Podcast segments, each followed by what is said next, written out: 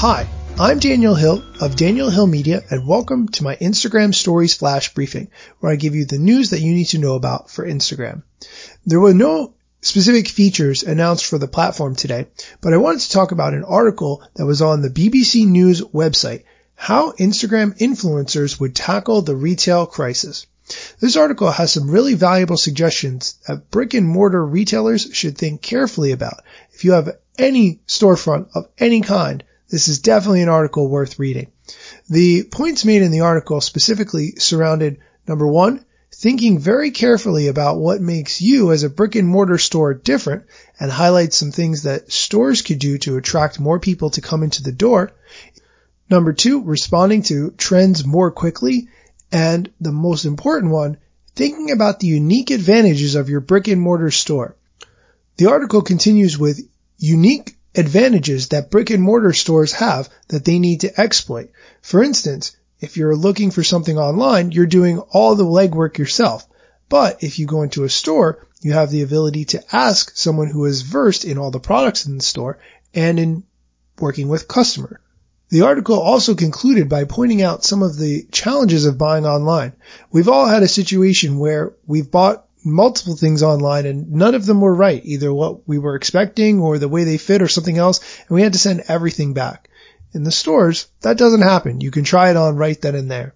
Definitely check out this article on the bbc.com. And now on to the question of the day. I sell a product. How can I make my posts about the product visible to as many people as possible? In a nutshell, here's how Instagram works. Instagram has built in an algorithm, which is a computer program that shows your posts to a small number of people. If those people like your posts, it then shows it to more people. If those people like your posts, then it shows it to even more people. It's kind of like a snowball rolling down a hill, gaining momentum and getting bigger as it goes. If, however, the first few people Instagram shows your post to don't like it, well then they're not going to show it to many more and you will not have a large number of likes and comments. So to get the most amount of eyeballs on your product as possible, make it a post that your audience and their friends and their friends' friends will like.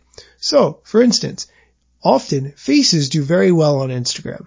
People having fun, having a good time, professional pictures taken by professional photographers. All of those things help contribute to a picture doing very well on Instagram. If it's a product, why not show it with a person using it or a professional view of what it would be like to actually use the product rather than just a static picture of whatever it is that you sell. If you really would like to take the extra step to ensure that people see it, why not work with an influencer who can take pictures of the product, take video of themselves using the product even, and show that to their followers? That does cost, but that's part of marketing, right? That's all for today's flash briefing. If you would like to see some behind the scenes of what it's like to film this flash briefing, I'm thinking about posting a video on my Instagram tomorrow at Daniel Hill Media. So send me a direct message if you'd like to see what it looks like when my wife and I record this flash briefing. Thanks for listening.